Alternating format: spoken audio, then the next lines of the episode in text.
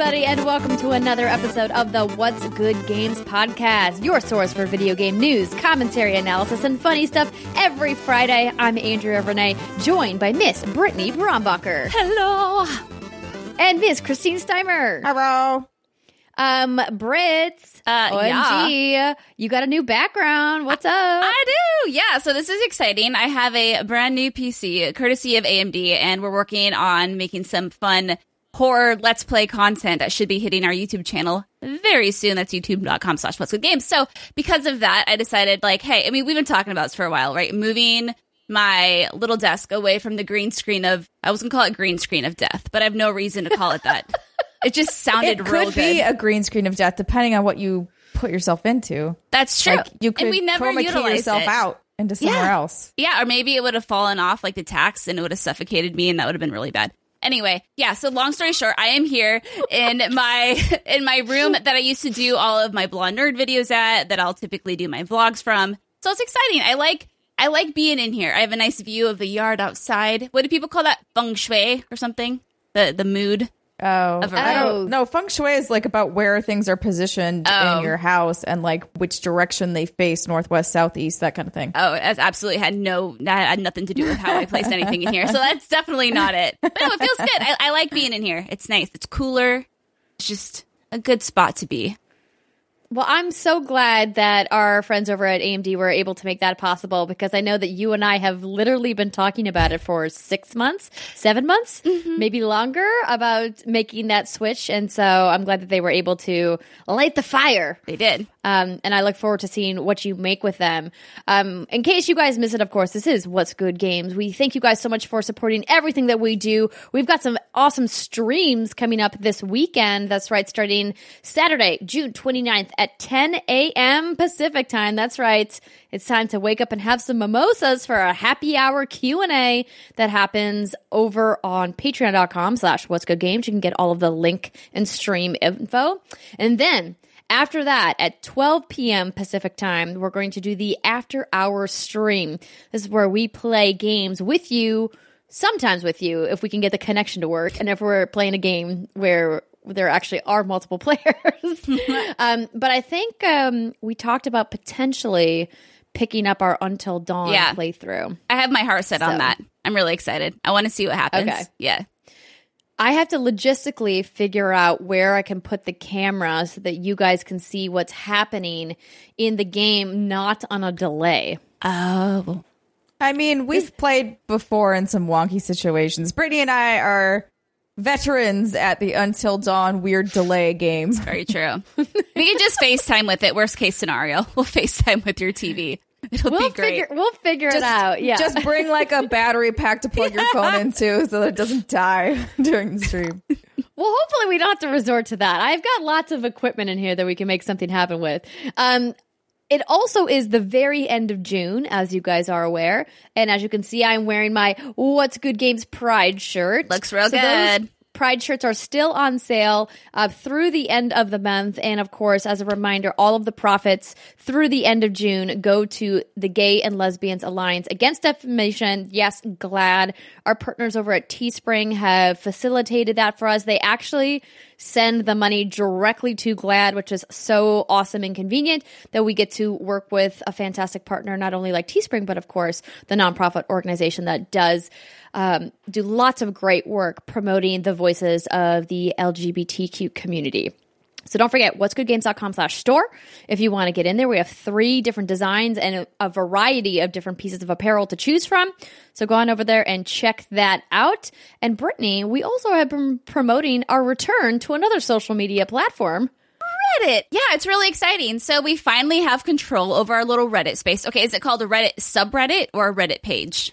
It's a subreddit. Okay, so we now have control of the What's Good Games subreddit, and it's really fun. Last I checked, we have about seven hundred twenty, seven hundred thirty members, and I popped in there to say hello. I basically admit I had no idea what I was doing in this Reddit sphere, and everyone was really kind and nice, and we chatted about video games. There was a fun thread in there today about games that What's Good Games got other people to play, and that was really fun to read. I'm a fan. I think I like our little corner on the internet, so I'm going to be there more often. We'll be there more often. Pop in, say hi, hello. I think it's just Reddit. What's the what's the U R L? See, I don't know. I'm going to find it right now. It's just say, yeah, r slash what's good games. Really? That's it? That's it. That's how full- Reddit works, sort of. Yeah. Kind of. I don't really know. I don't go to Reddit, but you can and you probably wow. should. um, And wow, I am blown away by the amount of people that wrote in to us asking to be part of our Reddit mod community.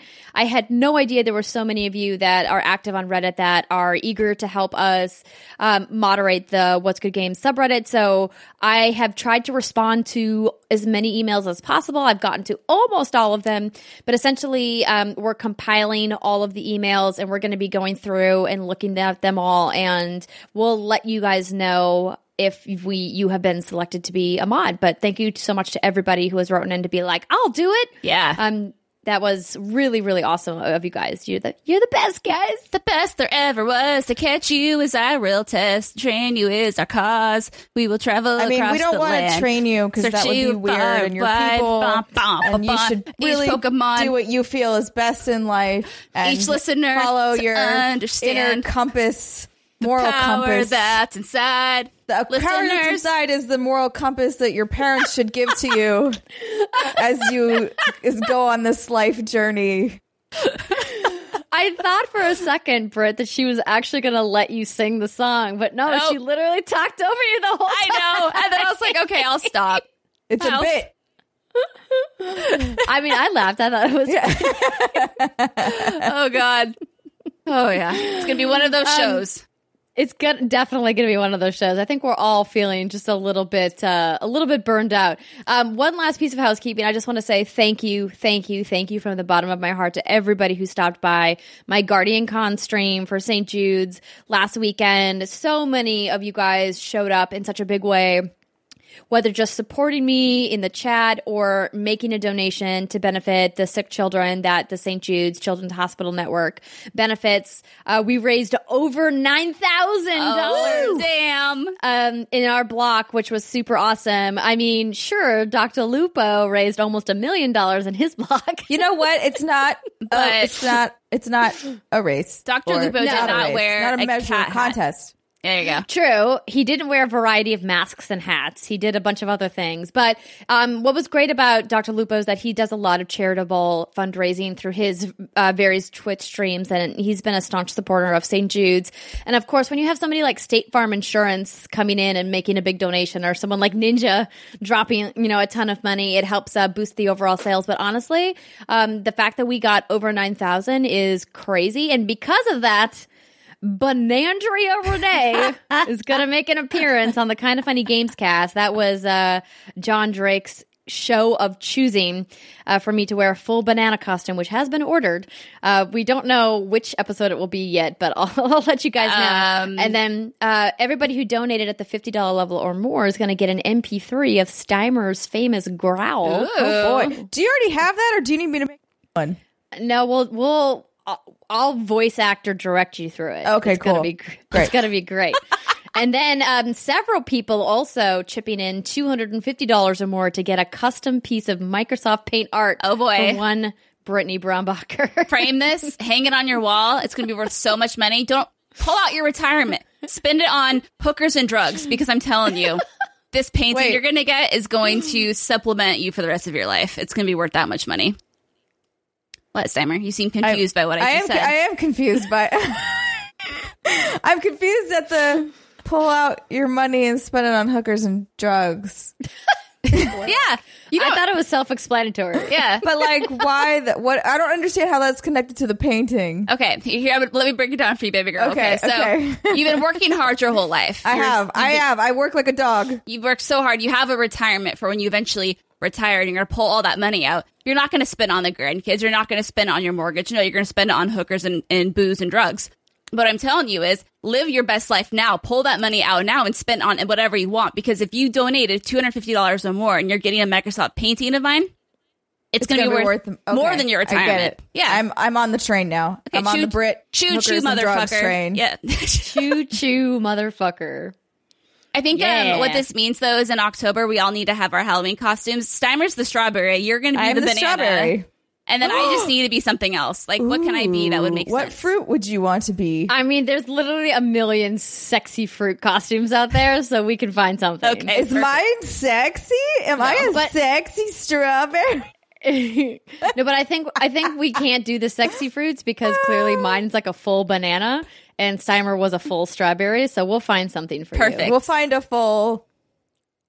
I don't know. I need a, a fruit. A, a full-bodied fruit. A kiwi. Great. An orange, an apple. Maybe you can be a bunch of grapes. Oh, my God. Yes, they have those. And they have a oh, little, like, little circle. One. Yes. Oh, you'll be our grapes. I'm, you'll yo. be our bundle. You're our bundle of grapes. Oh, my God. I'm so excited. Okay. This is good. It's going to be great. Maybe we should talk okay. about things now. Yeah. Yes. Um, a big shout out and thank you to this month's Patreon producers, Lincoln Davis, Alex Rogopoulos, Faris Attain, Muhammad Muhammad. And welcome to our Patreon community. John Corwell the Fourth, James Jackson, Michaela Sage, Matthew Wake, Adam Bankhurst. Wait, Adam Bankhurst? I know that guy. Rory O'Connor and Robert Kober. Wait, That's a Robert, great, Robert Kober. Wait, is that, a, is that a real name? I may have left out a T. Robert. I'm like, I'm Robert. Like, I'm like, okay. hold on. Okay. Although, hold on. If that's Robert your real Kober name, that's is amazing. A fantastic name. It is. Oh, it's Rob Kober. Rob I added Kober. The E R. Why did I do that? Because you were like, you were like, this rhymes and I like it. Rob Kober, you are now Ro- Robert Kober. Robert Kober. Congratulations on your name change. Robert Kober? Who Robert knows? Robert Kober. Um, okay, thank you so much to everybody for joining our community at patreon.com slash what's good games. Um, this week, our show is brought to you by Calm, DoorDash, and Grammarly. And now it's time to get into the news. Woo! The news this week is brought to you by Calm. The World Health Organization has named the health epidemic of the twenty-first century. Wait. The World Health Organization has named the health epidemic of the twenty-first century. You heard correctly. Do you know what it is? Stress. We're feeling more uncertainty and anxiety than ever before. And that's why we're partnering with Calm, the number one rated app for meditation. When you meditate, your brain chemistry changes. Meditation has been shown to slow down the release of stress chemicals into your bloodstream, like cortisol and adrenaline, giving you some much-needed relief. With Calm, you'll discover a whole library of simple, guided meditations on themes like anxiety, creativity, and focus. They even have other resources to help you relax, like sleep stories, music, and more. So, if you're stressed, take a deep breath and get Calm. Now, I like doing this every time uh, we have Calm on the show because, ah, so relaxing. It's just so soothing, listening to the sweet sounds of water and birds. Ah. And this is, you guys, this is literally me just opening the app. I haven't even looked at, I haven't even opened anything, um, any of the different things. But um, we love uh, working with Calm. They have all kinds of great sleep music. If you're like me and you need to have some kind of white noise when you sleep, they have that. Or they have different types of music that you can listen to. The sleep stories are great as well. So if you guys are looking for a nice, easy way to get into meditation and learn about meditation, the Calm app is a great place to start. If you go to what's, or excuse me, calm.com slash what's good, you can get twenty-five percent off a Calm premium subscription. That's C A L M dot com slash what's good to get twenty-five percent off of a Calm premium subscription. forty million people have downloaded Calm. Find out why at calm.com slash what's good. All right, our first story of the day is a very interesting one. Dead Space creators' new studio to develop P U B G's narrative experience. This write-up comes from I G N. Glenn Schofield, the former vice president and general manager of Sledgehammer Games and Visceral Games, who was instrumental in creating Dead Space and co-directed multiple Call of Duty games, has been named the head of Striking Distance Studio by P U B G Corporation and will be creating an original narrative experience within the P U B G universe. P U B G Corporation announced the news today that Schofield will be building a world-class development team from the ground up to help create this new narrative experience within the PlayerUnknown's Battlegrounds universe. The new studio will be located in San Ramon, California. Quote, throughout my career, I've had lots of opportunities to make some remarkable games that tell incredible stories, and each of them has meant something special to me, said Schofield. But now those learnings will help me build a triple A team that can explore new designs and concepts at striking distance. As a creative, the freedom to explore the P U B G universe has me excited about the possibilities, which I view as beyond the battle royale genre. Today represents a special moment for me, and I'm so thankful to be taking this journey with the team at P U B G Corporation. End quote. Schofield has been in the gaming industry for a long time and was director on such games as Gex three D, Hell Enter yeah. the Gecko, Blood Omen two, Legacy of Kain. He then went on to create and be an executive producer on Dead Space before co-founding the Sledgehammer Games and co-directing Call of Duty Modern Warfare three, Call of Duty Advanced Warfare, and Call of Duty World War two. PlayerUnknown's Battlegrounds, which recently became the fifth best-selling game of all time, with over fifty million copies sold, took the world by storm with its battle royale gameplay. Hot damn. I think this is actually really exciting. I, I do too. Yeah. P U B G is not a game for me. Obviously, like, there's not a lot of story going on there. And plus, like, I just suck. But taking the talent of Glenn and taking this universe that's been created. I mean, my only plebe analyst on this is, like, I think of a game like The Hunger Games, right? Where it's like you have all these, or sorry, a movie. And you have all these people trying to survive. So I think about how could you turn that into a video game? And Hunger Games is very exciting to me, and I like watching it. It's fun. Don't ask me what happens. I couldn't tell you because I watch these things and I forget. But I remember enjoying myself in the moment. So if you take this idea and you turn it into a game, I think you could do some interesting narrative things with this. You know, are you going to do the same sort of thing where all of a sudden you have to join all these other people and you have to live in this dome life, like that reality T V series that they're making, except for you can actually die? And how they can spin that, and are they going to make it so, and this is where mine goes, maybe, you know, you might not win if you don't make the right decisions, or maybe you're going to have to win and you just have to make the right decisions. I don't know. It's exciting. I'm here for it. I have no idea what a narrative experience is going to look like, since I'm really unfamiliar if there's any deep lore to the P U B G universe there at all. Frying pans. I mean, they can make it. Like, I think the that's kind of the beauty of what Glenn could do here, is just craft it into whatever he wants. My only mm-hmm. my only concern is uh, the engine of what they're using. Like, I don't know how interested in this I'm going to be if it's kind of, it's like the same engine that they're making that they make P U B G in, because it, it's a it's serviceable engine for what it is for mm-hmm. this. Uh, battle royale, but I don't know that it's, it's definitely not going to be able to compete with anything like Battlefield or Call of Duty or any of these shooters that come out with these really beautiful, brilliant campaigns. Um, so that would be my only thing where I, I feel uh, like they would need to do some engine work before they could really. So I guess that, that makes a lot of sense. You're probably thinking it's going to be more along the line of like a Call of Duty campaign, maybe, or something like that. That's what, what just reading the headline, mm-hmm. that's what I thought it meant. I don't, or like, you know, like listen to the story and like, that's the only thing I could think of it, but maybe mm-hmm. it's something different. I'm not really sure. It is whatever a narrative experience is. Whatever you want. I don't know, man. Like, yeah, I was thinking, I was, to me, that translates to single player mm-hmm. campaign. Right. Um, but it is possible that they are doing something super wacky, which I, I'm, all, I, I'm here for. Go ahead. Do something yeah, weird. Because I think about P U B G and I think it's a game that, I mean, obviously it's realistic-esque compared to especially games like Fortnite, but I don't think it's a game that takes itself way too seriously. So with that, I think there's probably some room for some quirkiness, maybe for no, not so much a linear first-person campaign, but maybe something that's a little more open where you have other characters. This is a, a really cool opportunity if there is not a lot of lore, which I really, you never hear anyone talking about the lore of P U B G, to really create lore and create, um, yeah, like a, an actual story, livable, breathable setting around P U B G, and it could it could be really fun. That's actually an interesting point, where it could, instead of being like a a campaign, you like traditional campaign. It could be something more where it's just uh P V E ish or like whatever. Mm-hmm. Like there's just not a lot of other players around to kind of fuck you up. Um, or I mean, it technically doesn't say it's even single player, so it could be a narrative experience together, which would be interesting. Yeah. Anyways, I guess we'll find out. Maybe we'll get some necromorphs back. Bring back Dead Space. Oh. Wow. But it, it kind of has to make you wonder, and this is kind of on topic, kind of not, like what the hell is going on at Sledgehammer Games right now?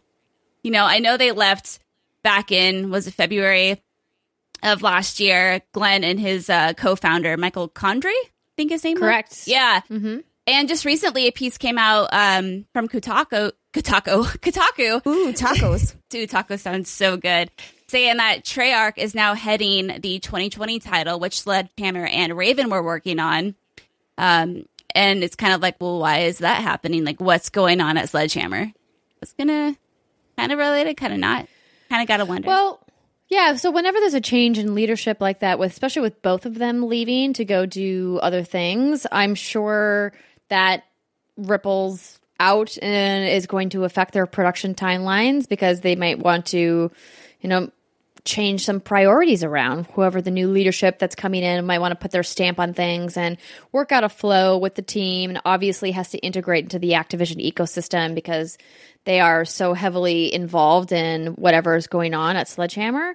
Um, I think it would be interesting to see, you know, like be a fly on the wall and figure out like what is actually going on. Yeah. But I have no doubt that they'll work it out. You know, oh, I yeah. think right now, I think right now, like Call of Duty as a franchise clearly needs to figure out a way to reinvent itself, and Infinity Ward is taking up that mantle with what they're doing with Modern Warfare.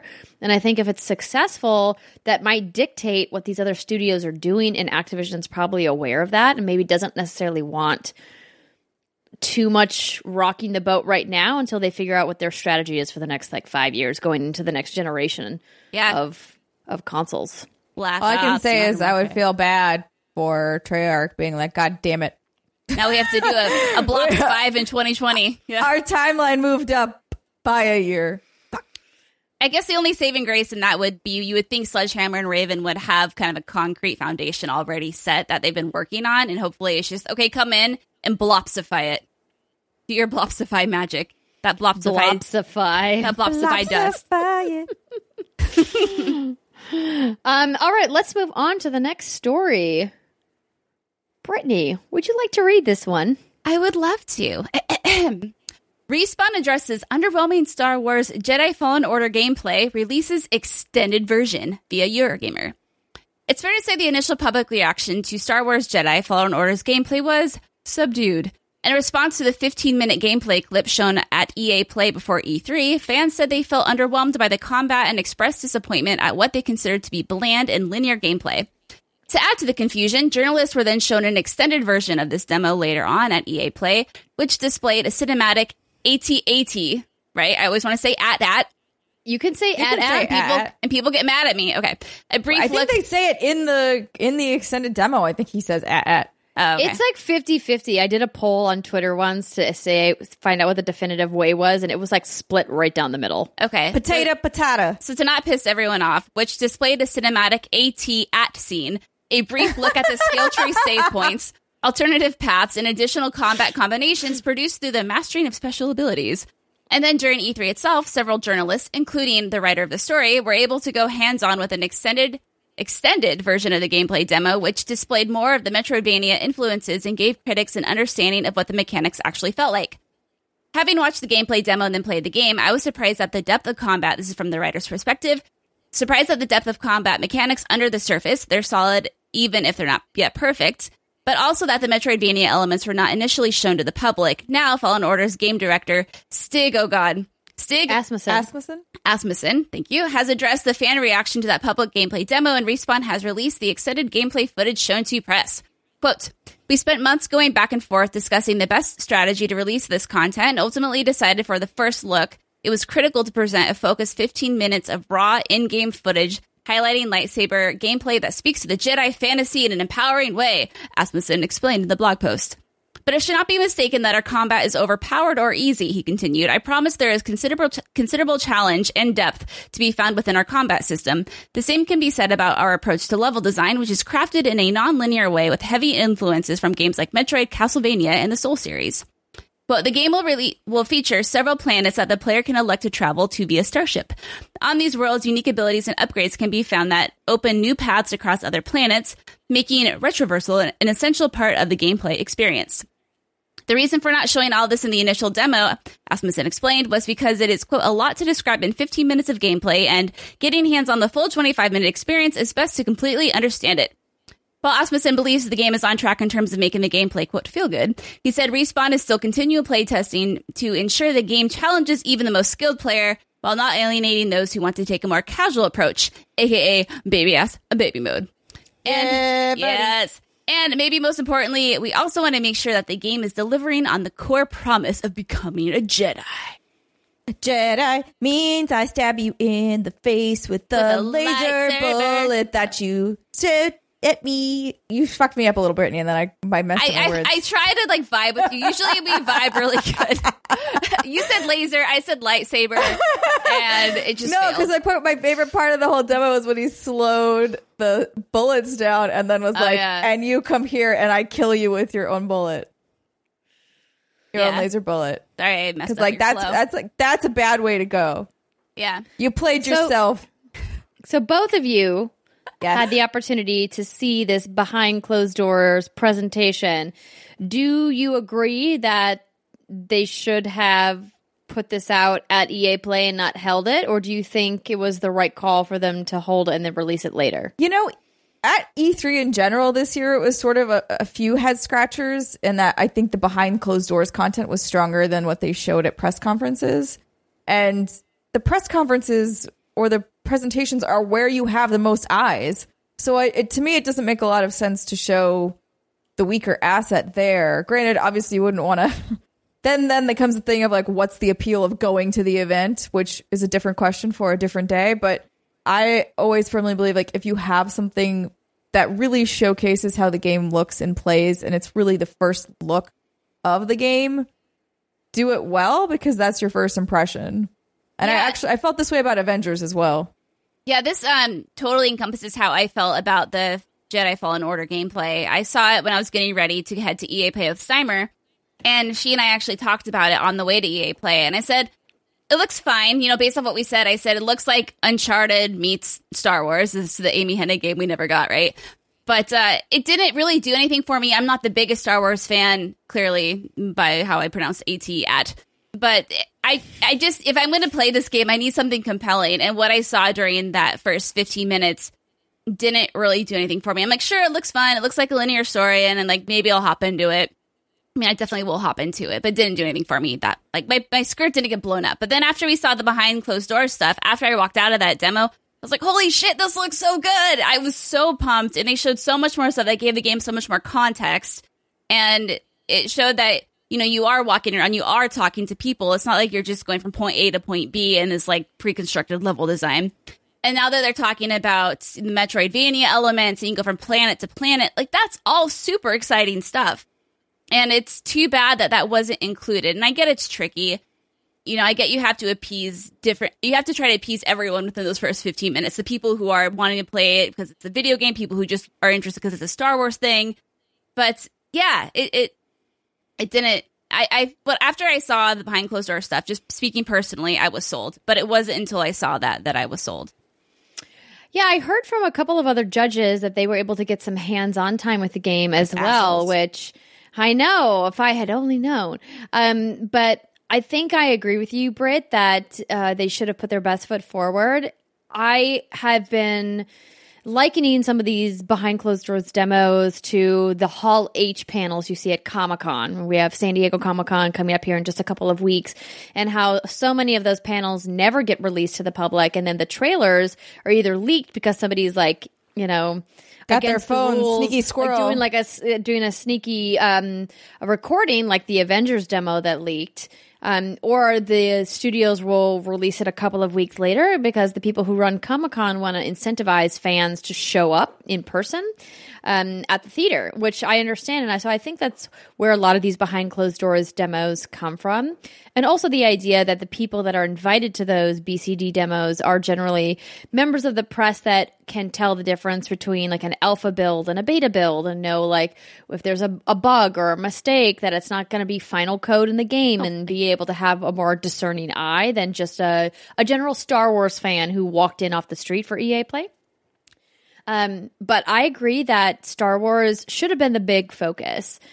Obviously, they led their live stream on Saturday with it, but I really would have loved to see them dedicate the whole first hour of that stream just to Star Wars and show that full twenty-five minute gameplay clip and give context while they're playing through it. So, yeah. And going back to what you said, Steimer, it does remind me a lot of the Avengers, because all I've Excuse seen me. is the stuff during the Square Enix press conference. I haven't seen what you and Andrea have seen. And so right now on that game, I'm kind of like, eh, it sounds like every other, and this is me generalizing as, again, not like a huge Avengers fan, like a, a your typical run-of-the-mill action-adventure game with an Avengers skin. Like, I haven't seen anything that's getting me all hot and bothered. So it, it's kind of interesting, the route that's being taken. Like you said, a few head-scratchers, for sure. Yeah, I yeah. mean, the Hall H thing is certainly a method you can choose, but... And then I think Gears did this, too, and it was also weird. Like, Gears didn't show any gameplay, and we were like, why did you not show any gameplay? Is it because you th- you feel like everybody already knows what Gears of War looks like, so you don't need to show gameplay? I don't know. I don't understand the mentality behind it, but... Like, all of your press conferences and stages, that is where you show your games and put your best foot forward. And that is where you have the wa- the biggest amount of people. And yes, you want to give something special to those who, like, took the time to come and show up. But, like, at the detriment of in- introducing your game to the world, I don't think so. Yeah. And I think just going hands-on, too, with the title. It- it's a total different experience than seeing it played, right? When we saw the Final Fantasy seven... re-review, whatever trailer at uh, the press conference, obviously I was all hot and bothered and excited, but I was just as excited, if not more, to play it. And what I played was all the same stuff I had already seen in that trailer. So it's not even necessarily that it takes anything away from you, but it's, um, yeah, it's, it's a fine line to straddle. Yeah. Well, hopefully we'll get some hands-on at PAX West later this summer, oh. since the game is coming out this fall. Keep, uh, keep our fingers crossed. Uh, Steimer, yeah. you want to hit this this next story? Hit it. I'll hit it and quit it. Ew. No, I won't. I'm not that kind of person. um, it's true. Epic exclusives are the, quote, only strategy to disrupt Steam's retail status quo. And this story comes to us via I G N, where I used to work once upon a time. Mm. Epic Games founder and C E O Tim Sweeney has defended the Epic Games Store's current exclusivity strategy, stating that the tactic is the only way to change the current status quo. Talking as part of a thread on Twitter, Sweeney said, quote, we believe exclusives are the only strategy that will change the seventy thirty status quo at a large enough scale to permanently affect the whole game industry. The seven thirty split, revenue split, is what he's referring to there. He went on to explain that exclusives, quote, though unpopular with dedicated Steam gamers, do work as established by the major publisher storefronts and by the key Epic Games Store releases compared to their former Steam revenue projections and their actual console sales. At current, the dominant P C storefront is Valve Steam, which currently takes a thirty percent cut from the retail price of the game itself. Uh, Epic takes less than half of this, with a twelve percent cut that leaves the game's publisher and or developer with an eighty-eight percent share of the income. Sweeney has repeatedly stated that he believes that Valve's thirty percent cut is bad for the gaming industry at large. Quote, will the resulting eighteen percent increase in developer and publisher revenue benefit gamers, he said in a follow-up tweet. Quote, such gains are generally split among one, Uh, reinvestment, two, profit, and three, price reduction. The more games are competing with each other, the more likely the proceeds are to go to one and three. So reinvestment and price. So I believe this approach passes the test of ultimately benefiting gamers after storefronts have rebalanced and developers have reinvested more of their fruits of their labor into creation rather than taxation, he added. Sweeney often addresses complaints about Epic's exclusivity policy on Twitter. In April, he said that Epic would end exclusivity deals if Steam committed to an eighty-eight percent revenue share for developers. Until then, the company intends to secure exclusives such as Metro Exodus, Borderlands three, and Quantic Dream's previously PlayStation exclusive library. So I'm glad that this is coming up again, because we've gotten so many of you that have written into us about this. Some of you have been very respectful with mm. your discussion, and some of you have not. um, tisk, tisk. So obviously this is a very hot button topic, and I think Sweeney is very definitively saying here, hey guys, we're happy to stop the exclusives once Steam lowers their revenue share. I said months ago that if people are upset about Epic exclusivity, they shouldn't get mad at Epic. They should go to Steam and demand that they match the revenue split. I think that's clearly the cl- the clearest path to victory here, but that's not what Steam gamers are doing. They're not going to Steam and saying, hey, Steam, don't let Epic take these games from you. Lower your revenue split. There's no, there's absolutely no reason why Steam and Valve cannot match Epic's split. There's just literally no reason except that Valve wants more of the profit. Yep. And they want to take that profit out of the pocket of the developers who make the games that go on their platform.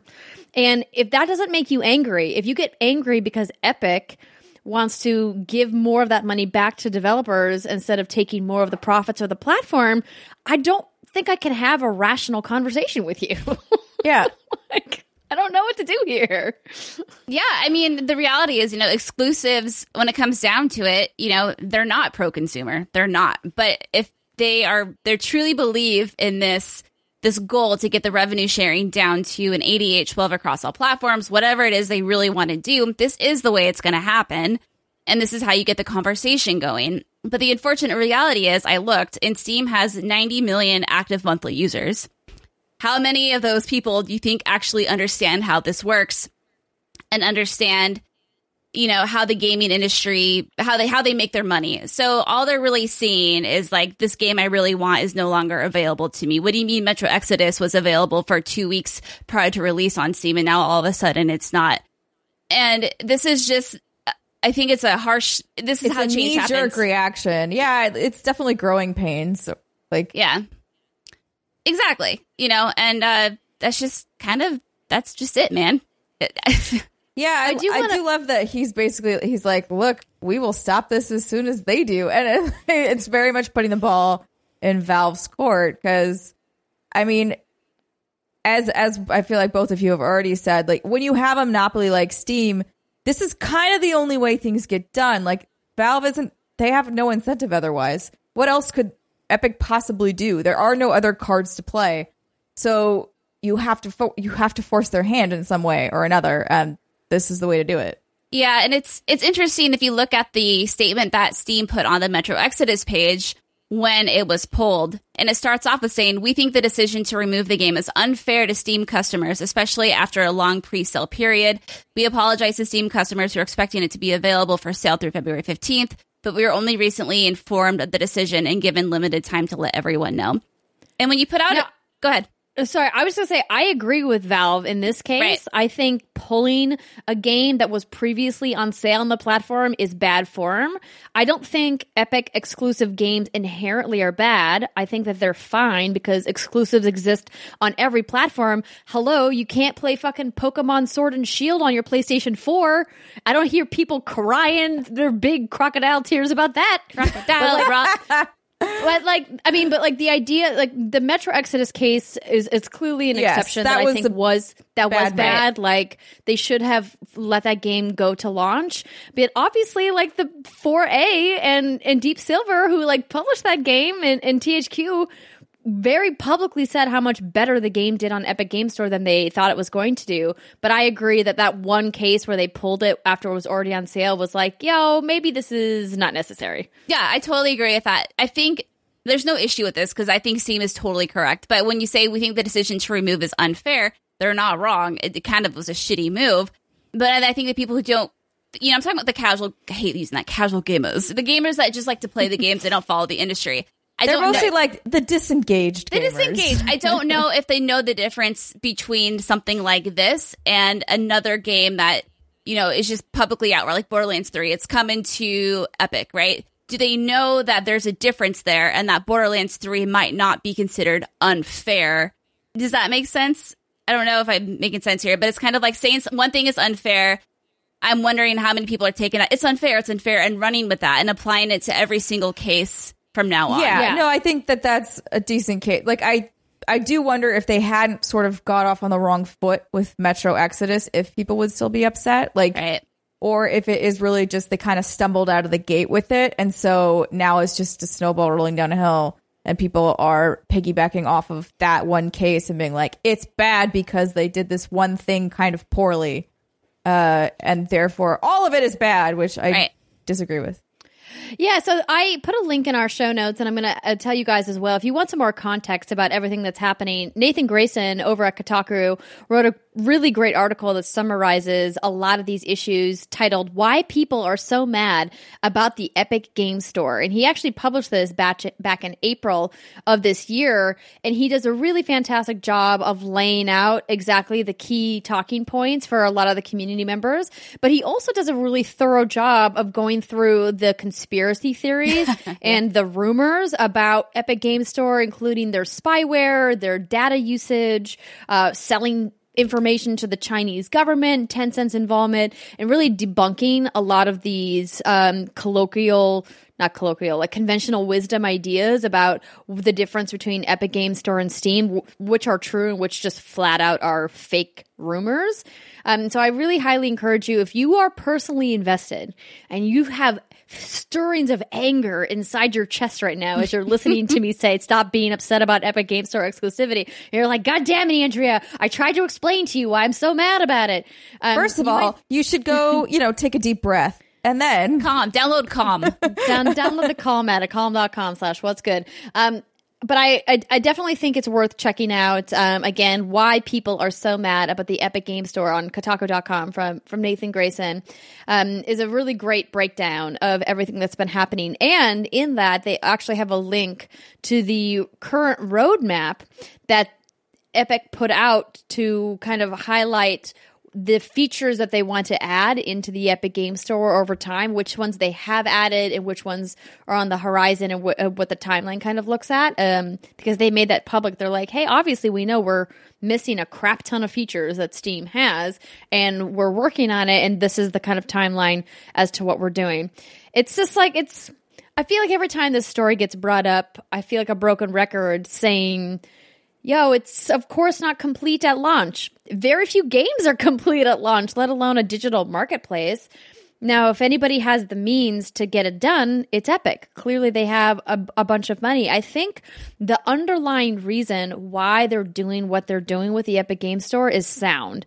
I love the idea that they're trying to put more money in the pockets of the people who make the games, and that they're also doing cool incentive programs like the uh, Epic Games Store Creator Program, where streamers and YouTube creators who make content around these games can also get a tiny piece of the sale instead of that money going back to the platform. Valve doesn't care about any of that. No. When has, you know what I mean? So...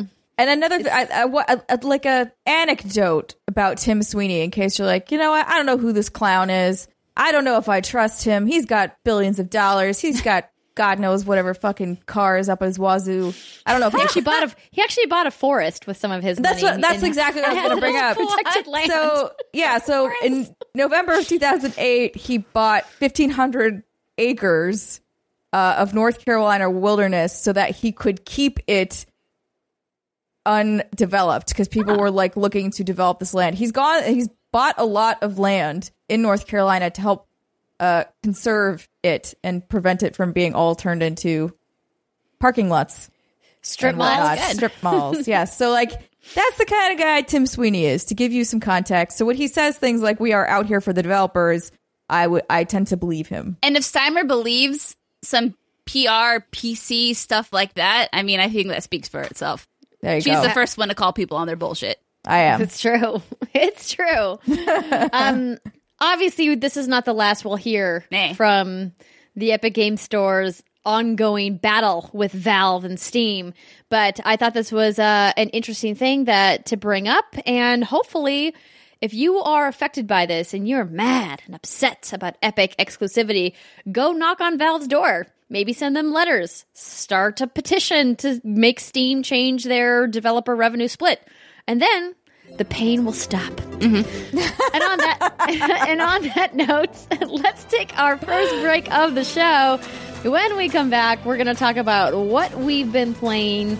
It's going to be a good one. Stick with us, everybody. We'll see you in a minute.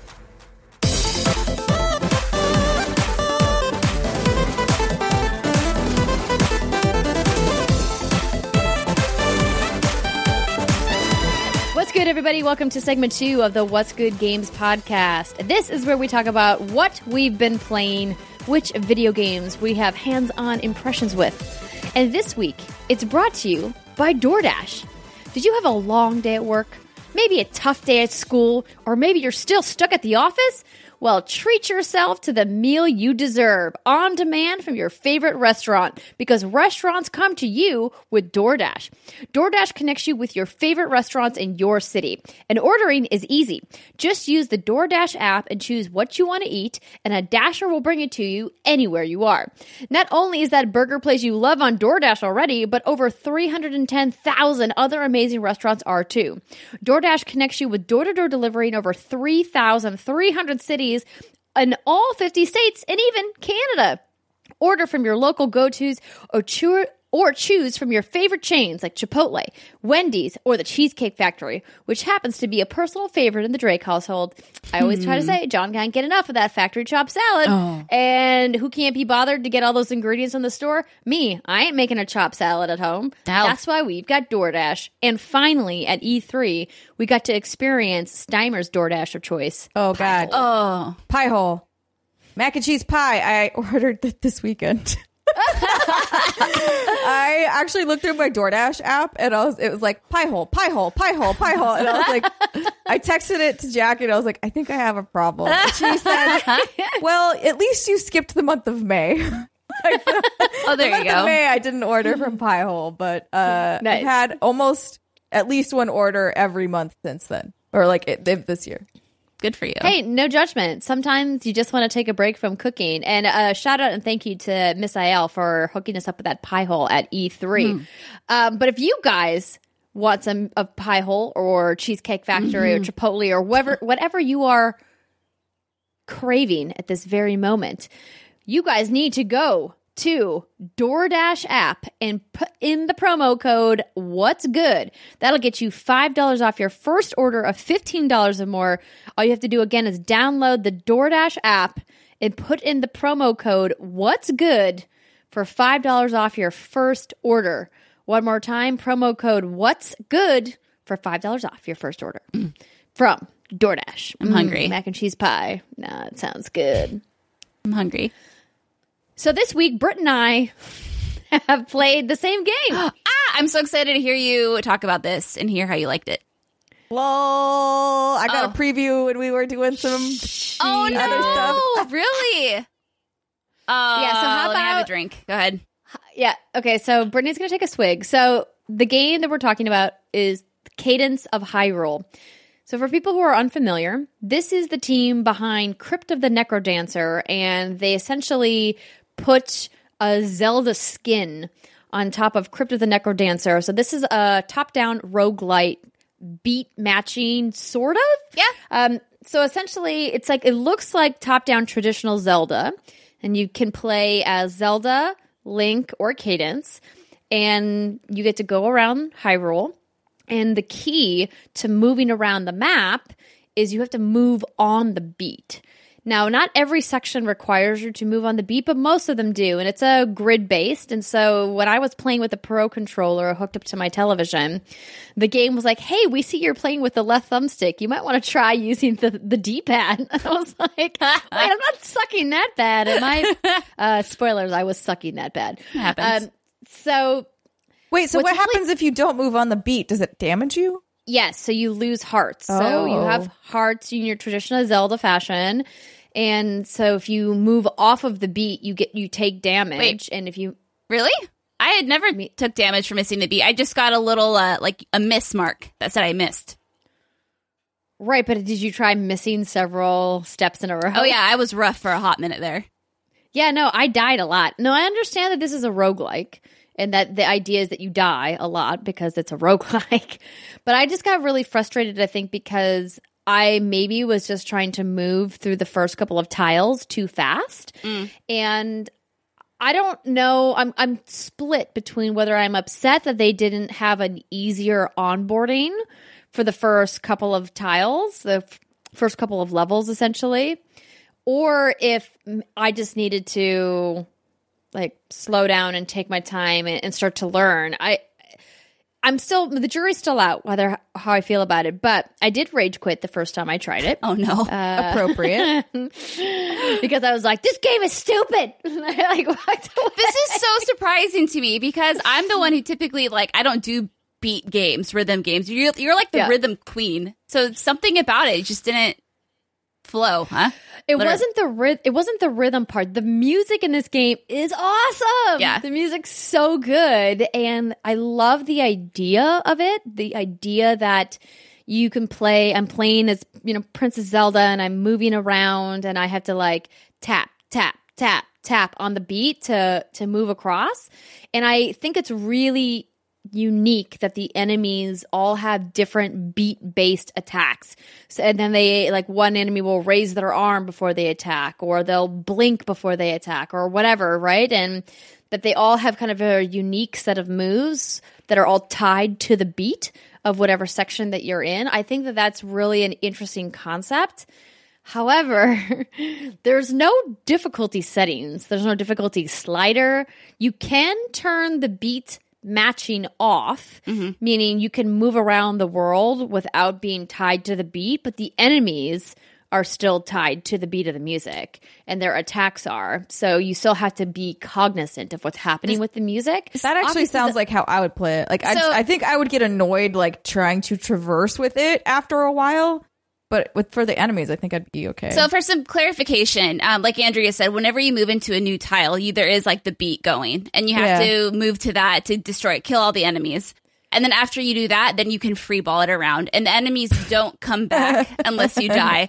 Um, so then you can just move around however you want. My understanding of taking off the beat system or turning it on is it works kind of like Chocobo's Mystery Dungeon, which is like an older game. But the enemies only move when you move. So then it becomes more of like a tactical ah, sort it's more of, of like a dance. Yeah. Right. Yeah. That's uh, true. You are leading the dance. You are leading the dance. So, but it can get overwhelming very quickly. By just the third tile, there were like seven or eight enemies all converging on me at once. And I was like, this is way too difficult too quickly.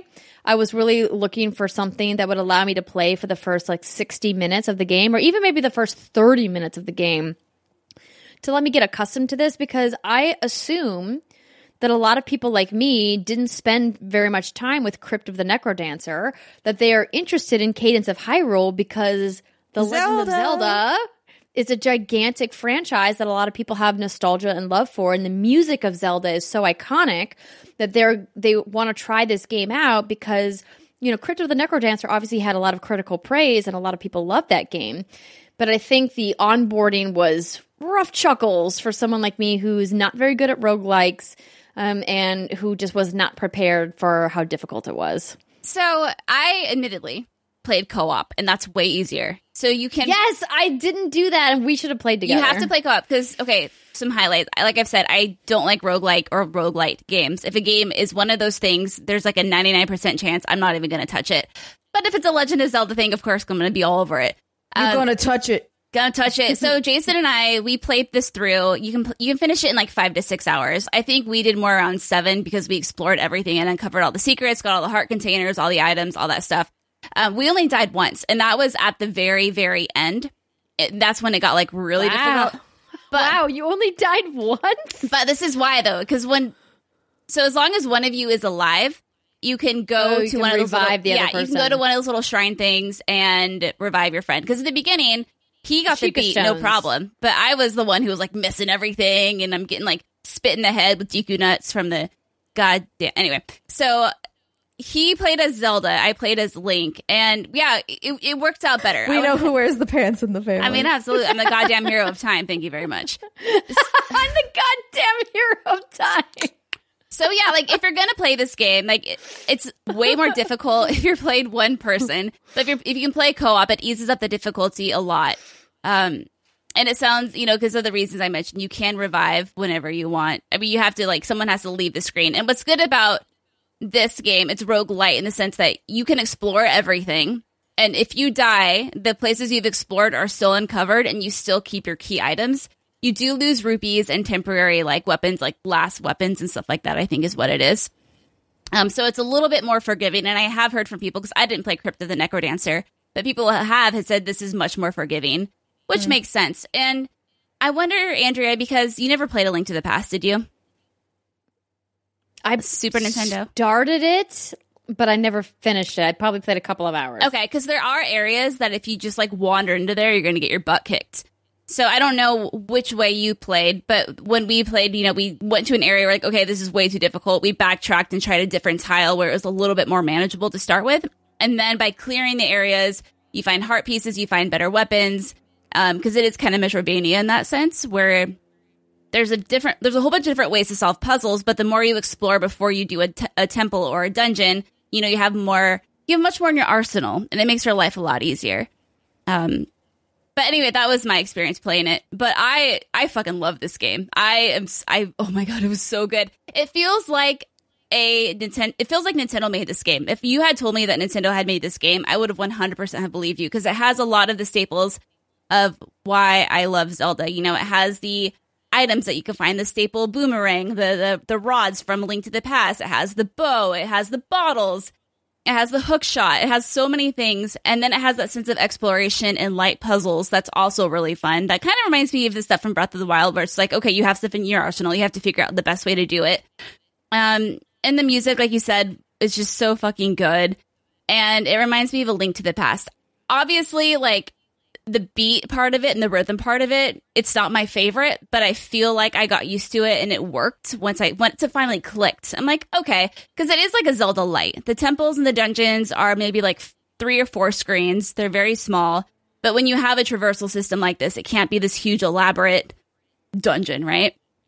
Um, it had bombable walls, which is like another staple. Anyway, I just played this game and I, I was just like freaking out the whole time. I think Jason got really annoyed with me because I was squealing over everything. But again, like, I'm a hardcore Zelda fan. He knows what he married. Yeah, he does. He does. Yeah. I mean, you have the Master Sword hanging in your living room. I do. So. And I do. And it was a good time. Um, and I think that's why it didn't click with me yeah. as much, because it does remind me a lot of those old school Zelda games. Mm-hmm. And really, Breath of the Wild is the only game outside of A Link Between Worlds that I really enjoyed in the Zelda franchise. Those old Zelda games, I just that was, they were just not my jam. Yeah, like this whole idea of like you have to bomb these walls and figure out where this thing is and uncover these hidden things. I, I'm like, nope, no thanks. Oh yeah, see, like for me that's time. fun. I love that. So yeah, that's that's actually really good. That's a good disclaimer. I think if you're a fan of Legend of Zelda, you know, top down, Link to the Past, Link Between Worlds. Um, maybe even Breath of the Wild. It's a, it's a good throwback to Zeldas of old, and it's a really good overall look at why I love the Legend of Zelda series so much. Obviously, I want there to be, I would prefer in my ideal game for there to be more depth to it, but this just kind of encompasses a little bit of everything, everything that I love about the series. So for me, huge hit. But if you're like, what the heck, why am I in Death Mountain already? I just started, I'm a noob. You're going to get your ass kicked, and you don't understand that's how it works, then you're not going to have so much of a great time. And to be clear, I'm not blaming the game for any of this. I'm blaming myself, Blame it obviously. On the game. um, yeah, because I, yeah. That's a good parody. I like it. Thanks. Um, also, that's a deep cut reference that I really appreciate. Yeah. Good job. Got you. Um, I do really love the, like I said, I love the music. And I think what they did with Cadence of Hyrule is super important, because it shows that an indie developer can work with a behemoth like Nintendo to make this really cool mashup with a franchise that I think none of us thought we would get like a an indie version of, right? Because mm-hmm. The Legend of Zelda is huge. And so I think it's really cool that Nintendo's going um, out of their way to do cool little projects like this. And I hope that we see more stuff like that in the future. Yeah. And it really shows that Nintendo had a, a, a it shows that Nintendo cared. Like, don't get me wrong. I think, oh gosh, who made Crypt of the Necrodancer? Um, Brace Yourself Games, I think. I think it's Brace Yourself Games. Trust yourselves. And they're, I'm sure them by, them by themselves capable of making an awesome game, but this really does have that Nintendo magic to it. And I think that is just a testament to how much Nintendo is probably involved. And it's just good. It's a good thing. Give us Zelda romancing sim. Let's go. Oh my god. I want to wow. romance all the shark people. Zelda shark yeah. people. Zoras. Do you yes. think Nintendo would ever allow that to happen though? No. But no, romance no, sim? But like mm. it would be awesome to do a Dream Daddy with a few of those people. I was people just thinking that. Did you hear like, that Dream Daddy's coming to Switch? Yeah, baby girl, yeah, I did, girl. I did. I'll have some mobile bat dad. Yeah, I'll just do the voice to myself at like the airport, and then everyone around me will be really weirded out. I just envisioned you right. like at night, like in your bed, like some candles lit, and just like randomly breaking yeah, out into bat dad voice. I think that was her name. Yeah, exactly, it was. Okay, yeah. um, really so Steimer, you uh-huh. have been playing. You have been playing Dauntless. Yes, a little bit here and there. Um, so I, you guys have obviously talked about Dauntless at at length before, and so I was like, okay, I'll, I finally need to like hop in and try this thing. Number one, fantastic character creator, mm-hmm. A plus plus. Well done, boys. How and long girls, did you spend, ladies, gentlemen, all of the peoples? Uh huh. What? How, how, how long time? did you spend making? You know, character? It was a good character creator, so I didn't have to spend that long in it. Oh, okay. Um, mm-hmm. I was like, okay, I'm happy with this, and I, I think I was in and out in like twenty minutes, which is wow. pretty pretty fast for That's me. That is. Good. Yeah. Um, That's what she said. And yeah. Anyways, hop into the game. I admittedly was a little confused at first. I was like, wait, what? What the fuck's going on? What am I doing? Okay, I, there's there's a monster. I stabby stab stab stab stab. Um, what I actually really appreciate about this game, as I was playing it, I definitely see what you guys have said before about how it's, you know, it's Monster Hunter-y, but it's the fat is light. Yes. And I, I literally, I had this thought while I was playing. I was like, this was made by people that have children, because like, this is one of those perfect, and that's not a bad thing. I love that, because I was like, this is the perfect thing where I can come home at like, or people who work a lot to like come home. And you're like, I'm fucking tired.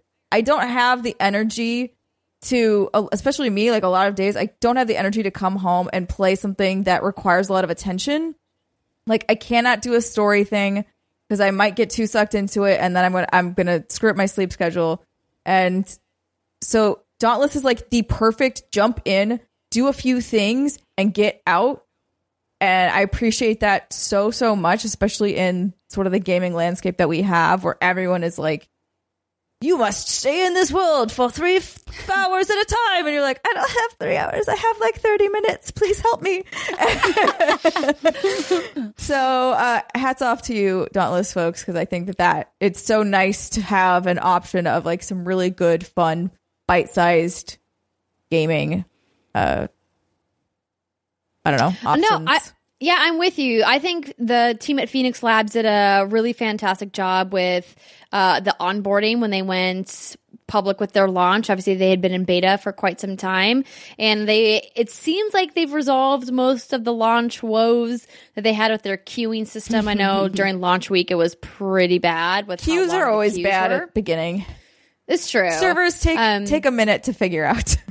But I'm excited to play more in, in Dauntless. I haven't spent nearly enough time with the game, but the way that they're setting up their season structure, it feels like they're really building a long, um, you know, long tail for where Dauntless can go. Yeah. I also t- I tweeted, uh, it was just a stupid joke of like, oh, I'm so ugly compared to everybody else because I have like the hideous starter oh, your armor. armor. Yeah, and everybody else has like the nicer armor. But like then some people tweeted me were like, oh, I believe that is part of the progression of the game. And I was like, obviously. Duh. I was like, yeah, I got it. This is a joke. Cool. Okay, thanks. Bye. I have no Thanks, idea bye. What I'm doing. Yeah. I was like, lol. Did you get mansplained about your armor in Dauntless? I did. I did get mansplained a few times about how armor works in Dauntless, and I'm well aware wow. of how it works. You're like, um, hello, a thousand hours in Guild Wars over here. Yeah, I think I think out of everyone, I I, I know how armor works in video games, especially cosmetic armor. Mm. Uh, well, I'm glad that you brought up Monster Hunter, because I did get a chance to jump into the Monster Hunter yeah. World Iceborne beta that happened for PlayStation Plus users last weekend. And this weekend, if you guys are interested, all PlayStation Plus, no, excuse me, all P S four owners can download the Monster Hunter World Iceborne beta, and I had a really good time with it. I was a little disappointed by how they structured the beta. meaning you could do three different hunts, but at the end of each hunt, you don't get to go back to the hub world, which I guess it makes sense. Like, they wouldn't want to build that into the beta, but it dumps you to this really aggressive pre-order screen. Oh. It's like, pre-order Monster Hunter World Iceborne. Oh, boy. It's just like, obviously, I own the game. Like, I'm going to buy the expansion. That's why I'm playing the beta. Um, it just felt a little, like, too on the nose, a little too pushy, but it's a free beta, so I guess I just got to shrug it off. But the gameplay itself was fun, just echoing everything I said during our E three episode, and really looking forward to customizing my weapons and customizing my armor and seeing all the different things you can do. And really, I want to see how big this world is that they've added, because the beta only showed a couple of different things, um, three different hunts, as I mentioned. But uh, I'm looking forward to to playing more. Got to get you in, Steimer. Can I just play Dauntless? Because it's like real, real easy to hop in and yes. out of. Yes, you can. Okay, good. I will say I hopped into the beta at E three, and I was really surprised how quickly I picked it up. I, I, I in my head, I have it's it. It's just more like, well, maybe it won't. But in my head, I always feel like it requires. It will require, I don't know, a lot a more lot. effort. No, for sure. I totally understand, because that's the way I was feeling too. But when I hopped back into Monster Hunter, I'm like, oh, this isn't so bad. It's mm. it's really not. I think what's just stuck with me was when I initially started playing that game, and you have all these menus and these systems, and everything's like buried. And it's like, oh my God, what's happening? But uh, it wasn't it wasn't as bad as I had remembered. So. That's good. Yeah. I don't know if I agree with you, Brittany, but that's okay. Really? Well, I'll, but okay, you're, I should clarify. All I played was, I just did a few fights, and they told us what to do and how to do. I didn't have to sift through menus and menus and menus. And they had your inventory box all filled you're up right. with everything yeah. and all that stuff. You could, yeah. So maybe, they were like, here's this game on easy mode, but this is the easy mode is someone is standing behind you telling you what to with do. With a developer cheat code that they've actually, entered yeah. into He's the like, system. Okay, use this, that, and the other. Okay, so then maybe I'm totally invalid here, but there you go. Not to say that the game isn't great, but it's it took me like a solid twenty hours of Monster Hunter to get comfortable with the game, and Dauntless is definitely way easier oh, yeah. to jump into. Yes. Uh, but that's the that's the appeal of it, right? That's the appeal of a game like Dauntless, is like, if you are the type of player, like Steimer said, you go like, I got thirty minutes to play this game and that's it. Um, Dauntless is probably a better option for you, because I love how deep the systems are in Monster Hunter World. It's a very classic hardcore role-playing game in that sense that has really awesome combat as well, but it requires a time commitment to get comfortable. But that's what's rewarding about the systems, is that once you learn them and start to master them, it's um it's it's almost got like a tangible uh feel good to it, where you're like, ooh, I feel so badass right now. Like any good R P G, you know, when you get past that thirty, forty, fifty hour mark, ooh, and you're like really like rolling. So you're just like, I destroy everything. Yeah. I will slay all the monsters. Yes, pretty much. But Brittany. Yes. Last week, we did not get to talk about Judgment. So I would love to hear all of your thoughts on what you've been playing. I am in Judgment. love with this game. So this is a game developed by, I had to write it down, Ryu ga Gotoku, Gotoku Studio. Whatever. Anyway, published by Sega. It came out in December. Good effort. Good effort. I, I tried.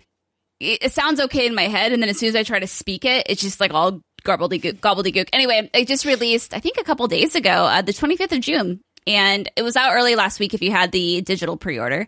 But this is a game that is a spin-off off of the Yakuza series. Now, any you ladies, are you familiar with that at all? Have you guys played yeah, it? Yeah, of course. I yeah. have watched, I watched Greg play it back in the day. Okay. So those are beefy games. Those are like forty to sixty hour games. And I'm twenty-two hours into this game right now, and I looked at my completion percentage, and I'm at like nineteen point six percent. I'm like, oh boy, this is going to be a time sink. There's a lot of judgment here. There's a lot of judgment here. So basically, if you played any of the Yakuza games, you'll feel right at home. This game takes place in the fictional c- city of Kamurocho. Kamurocho, I think is what it's called. Kamurocho. There we go. Um, and you play as Takami Yagami, a former lawyer who has had some shit happen to him. And he's kind of like, I'm giving this up. I'm just going to go be a private detective now. And I'm not going to be able to pay my rent very well. I'm just going to take some jobs and use some of my ties within the Yakuza and my friends in the law agencies and try to like get by and live my life. So the first you never of, go to the Yakuza. That's a bad idea. That's a bad thing. It's yeah. It's just like it never really ends well. So the first ten or so hours of this game were, or I would say probably more like eight, were very streamlined in the sense that you, it's like, okay, mission, mission, mission. You can run around the city if you want and talk to people, but it's mostly like you go here, you do this, you do that. And then after that mark is when it really opened up. And that's when you get all of the side quests. That's when you get all of these side activities. And you can do these whenever, but you know, like the darts, there's pinball, there's an arcade. Um, and then all of the side quests open up. And then that's when you're like, oh my God. And so I'm, like I said, twenty-two hours in and I've been doing all the side quests that pop up. And I still haven't unlocked some of the game's mechanics that I know are coming that are going to be another huge time sink. But other than that, I am just absolutely in love with this game. It's so fun. It has that cheesy action flick, silly vibe that the Yakuza series is known for. And it's done so well. And the characters are so fun and entertaining, and they're so unique and it's so quirky. For example, there's a side mission where there's, it's called the Twisted Trio. I think it's three men who are just like perverts, and one of them is called the Panty Thief, or he has an actual name. But in order to finish the side quest, you have to go buy a pair of lacy red panties from a store, and then you have to lure him out, and then you have to, like, he uses his drone to pick up the panties, and then you have to go follow him, and then you have to beat the shit out of him.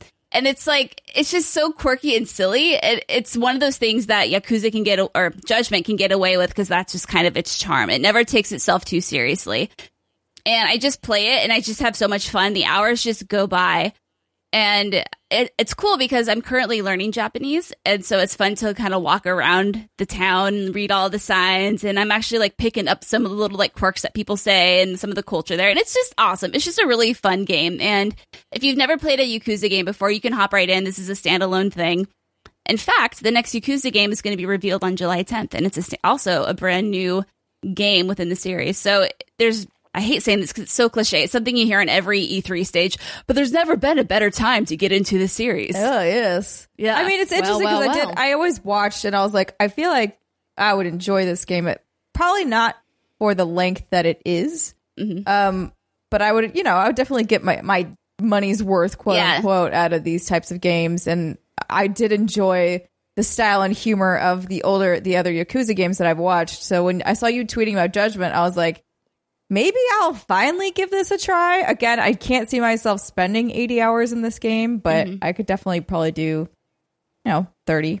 Yeah, and I think something it's something I really do like about it is it is you can pick it up and put it down because the missions are, you know, shortly broken down. They're not very long missions usually. And the game's broken into chapters, and every time you oh. finish it every time you finish a chapter, it's what I, you just when you said that, I was like, oh, right. I played more Rage two and f- completely fucking forgot about it. Well, yeah, you texted me and you're like, hey, Rage two is getting boring. Maybe I can play. Oh, did I text you about it? Yeah. yeah, I did text you about it. Yeah. yeah. All right. My brain's um, garbage. But it's OK. But the missions are relatively short, so you can pick it up, do like a few missions at a time, set it down. The story is pretty cohesive and it does a good job at reminding you what you're doing or like why you're doing it. There's lots of detailed quest info, so if you find yourself like, okay, well, who's this person again, it's that information's all easily accessible.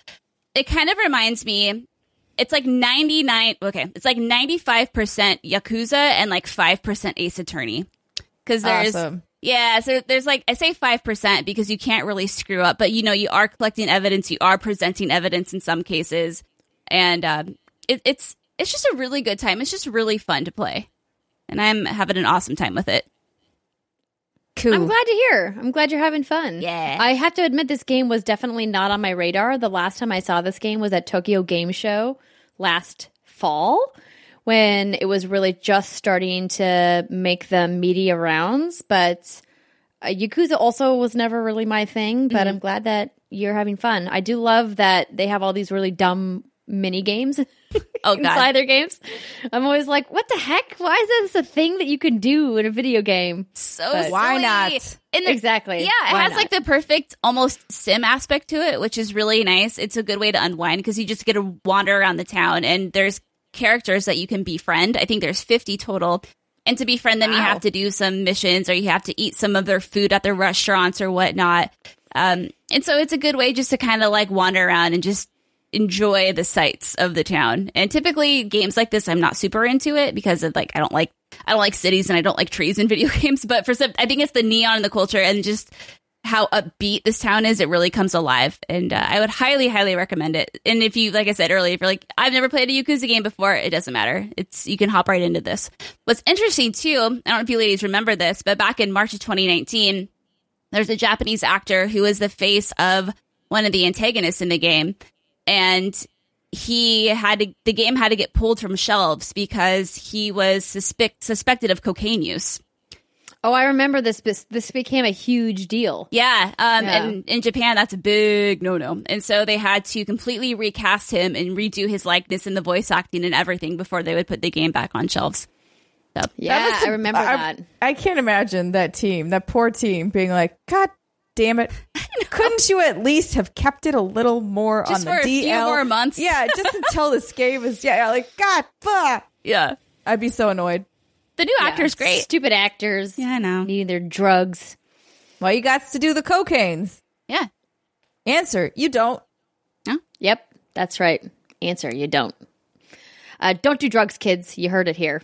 Mm-hmm. Um. All right, so I guess we are not talking about Rage then because Tyler's bored. Well, it's funny. So the, the shitty part is, so before E three, I was playing Rage two, and then I got to a boss battle I was not expecting. I was like, well, I'll just leave this here, and then I, I'll go do E three now. I went to go do E three now, and then I came back to it, and I was playing on normal. And I came back to it, and I was like, oh, right, I'm in the middle of a boss battle. And also, I didn't know there would be a boss battle, so I have no health packs, and I have... nothing, like I have no supplies to make more. I was just like shit out of luck, and uh, I was just like, all right, well, uh, I guess I'm fucked here. And I couldn't remember how to play anything either. I was like, how do I switch my fucking gun? Like, how do I do anything? Oh god! So like, it took definitely took a few rounds of like remembering all of the buttons and what everything does, and then I had to crank it down to easy in order yeah. to even make it through because I was just like, I legit, I have, I don't want to, I could do this, I don't feel like doing it. So I'm just going to put it down on easy. There you go. And crank through and figure it out. So I've been playing it on easy um, now because I'm just like, you know what? I don't, I've played half of it on normal. I'm, no I'm, shame. I'm fine with that. No shame. Baby ass baby mode. I'm baby ass baby moding it the rest of the way, and I'm almost done. Uh, so are you still listening to the podcast while you play? I'm not. I probably should again because I was honestly still getting a little a little bored because shooters, just first person shooters in general, I tend to tune out on. I need probably a little more stimulation happening because this time when I was playing, I did was I was like, maybe I should listen to the story and what people are doing. And then I was like, I don't care. I, I don't care about any of this. Maybe. Uh, so, yeah, I think when I go to finish that game, I'll probably just turn on a podcast and blast. Shooting people is very fun. Yeah. And like using your powers and shit is very fun. So the gameplay is really fun. I just like the tying it all together is kind of what's missing for me. Sure. We should play Judgment. Yeah. There you go. Yeah, yeah, yeah. There you, there you go. All right, well, that's going to do it for our hands-on segment for this week. We're going to take one last break of the show. When we come back, we're going to take your Dear W G G questions, and let me tell you, there's some uh, there's some pretty good ones this week. Oh, Thanks so much to everybody who wrote in. Uh, so if you guys want to hear some really fun questions, including potentially an appearance by Brit's British accent, oh boy, stick, stick with us. We'll be right back.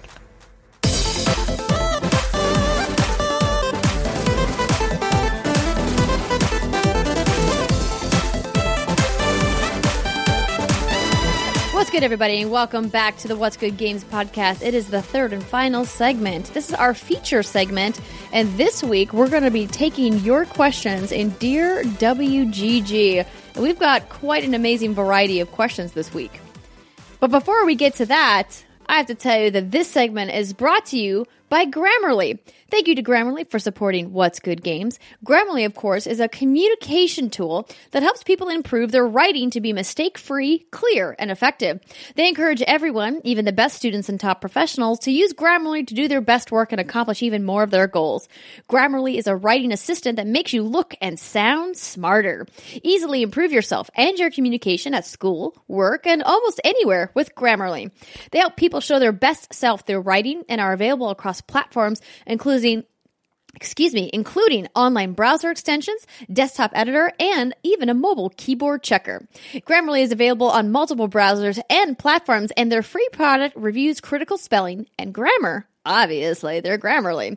But Grammarly Premium looks out for spelling, grammar plus advanced punctuation, structure, style within context, vocabulary suggestions, conciseness, and readability for different occasions. For example, are you writing a business proposal versus an academic essay? Or maybe you're just doing a casual blog post. Or maybe you're writing a description for a podcast that you're going to post on youtube.com slash what's good games like we do. I use Grammarly Premium for that. And let me tell you, it is a lifesaver. um, What's really crazy about my use with Grammarly Premium is, I think I said this the first time we talked about it, I didn't realize how often I was using repeat words in emails. And that's something that Grammarly Premium checks for. They're like, hey, did you know that you've used the word literally, literally ten times in this email? Whoops. You're like, I'm trying to make a point. I'm like, my bad. But Grammarly Premium is here to help. So you guys can go to grammarly.com slash what's good to get twenty percent off your premium account today. That's G-R-A-M-M-A-R-L-Y dot com slash what's good to get twenty percent off your Grammarly Premium account today. And who doesn't want to sound smarter? And at twenty percent off, grammarly.com slash what's good. The first question in our Dear W G G segment comes from Molly. Molly. Molly. And don't forget, you can write into whatsgoodgames.com slash Dear W G G at literally any time. It's open to everybody around the world. Mm-hmm. Molly asks, have you ever put down a game, then come back to it later and love it? This just happened to me in D Q eleven. Dragon no, Quest. I was I was gonna make a joke about Dairy Queen. Ooh, mm. Now I want a blizzard. I want oh. a blizzard. Blizzard. Mm. Get a dilly bar or maybe a dipped cone. Mm. Um, I put it down last year at forty hours and then started it again a few weeks ago. And now I'm at one hundred hours and I can't stop. Damn, playing. Girl. It's so good. So, ladies, have you ever put down a game, then come back later and discovered how much you truly love it? And honestly, when I put a game down, I usually don't go back to it, unfortunately. I've tried. Like, so Catherine was a good example of a mm-hmm. game I put down and tried to go back to and just couldn't fucking play it because I was like, I have forgotten all of the moves. I don't remember anything about how I'm supposed to move these stupid blocks around. Uh, so, no, unfortunately, I have not had this experience, but I wish it would happen to me. I tend not to come back to a game that I've put down because by that point, I found whenever I do go back to it, I've forgotten what's happening in the story, who the characters are, and then I just don't even want to fuss with it. Um, Dragon Quest eleven is a game that I put down around eighty hours in, and I never ended up coming back and finishing it because even if, even if I did, I feel like I'm toward the end of that game, and I feel like the peak moments and the climaxes would fall flat because I'm like, why should I care about this? But the one game that I do think about was in two thousand... And nine, I started a little game called Mass Effect, and I yeah. played it for a few hours, and it did not grab me whatsoever. I was just like not feeling it, so I set it down for oh, I don't know, maybe a year or something, maybe even a little longer. And then I came back to it. Maybe it was you, Steimer, who got me like excited. I think about I would have, yeah, I would have harassed you until you played it. Yeah, and then I started playing it, and then obviously ever since then I've just been hooked. So that's probably a good example. But I've never really set down a game that I was halfway through and then came back and like finished playing it, unless it's a game I've already played before, or if it's a game like Mario on Super Nintendo or something like that. What about you, Andrea? I, so I have a couple examples, but the the better example I would say is The Legend of Zelda Breath of the Wild. Mm-mm. So when that game first came out on Nintendo Switch, obviously a launch title, everybody was very excited about it. Um, I like started a game and played about a couple of hours and was just like, oh, it's Zelda. I remembered I don't like this. and, so, and so I set it down, and then I was like, okay. And Andrea, everybody is talking about this. Literally everybody, their cousin and their dog and their dog's cousin. Their dog's talking cousin. About The Legend of, of Zelda, and you just have to do it. You just have to play it. So later in the fall, when we were getting close to Game of the Year discussions, uh, probably like around November, because this game came out in like February or March March maybe? Yeah. twenty seventeen. I was like, all right, I got to play. So I picked it up and I got hooked, and I was not expecting to get hooked in the way that I did. And I ended up finishing it before Brittany did, which I thought was shocking. I know. It's, um, and I understand that you, you know, were having, you know, a very I have emotions time with, uh, with your number one video game bae. But I mean, that's nice I, way to put it. I just, I didn't love the game that much, but you know, you can say that too. It's yeah. fine. No, but that's, I think, why I loved it, because it was such a departure right. from traditional Legend of Zelda gameplay, which is what you love and I didn't love. So this is why it called to me, and I was mm-hmm. like, ooh, Breath of the Wild is pretty cool. I'm into it. Um, and so that was definitely a game that I did not expect to sink that many hours into. And I certainly didn't expect to go on as much exploration as I did, like wanting to uncover parts of the map and going to seek things out.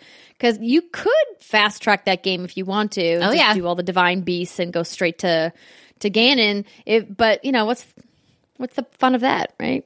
There's no fun in it. Um, go get some Korok seeds. Oh, God. No. Get the little maraca dance from the big. Oh, he's so cute. He is cute. Um, but yeah, that was definitely a game for me. So uh, good question, Molly. Yeah.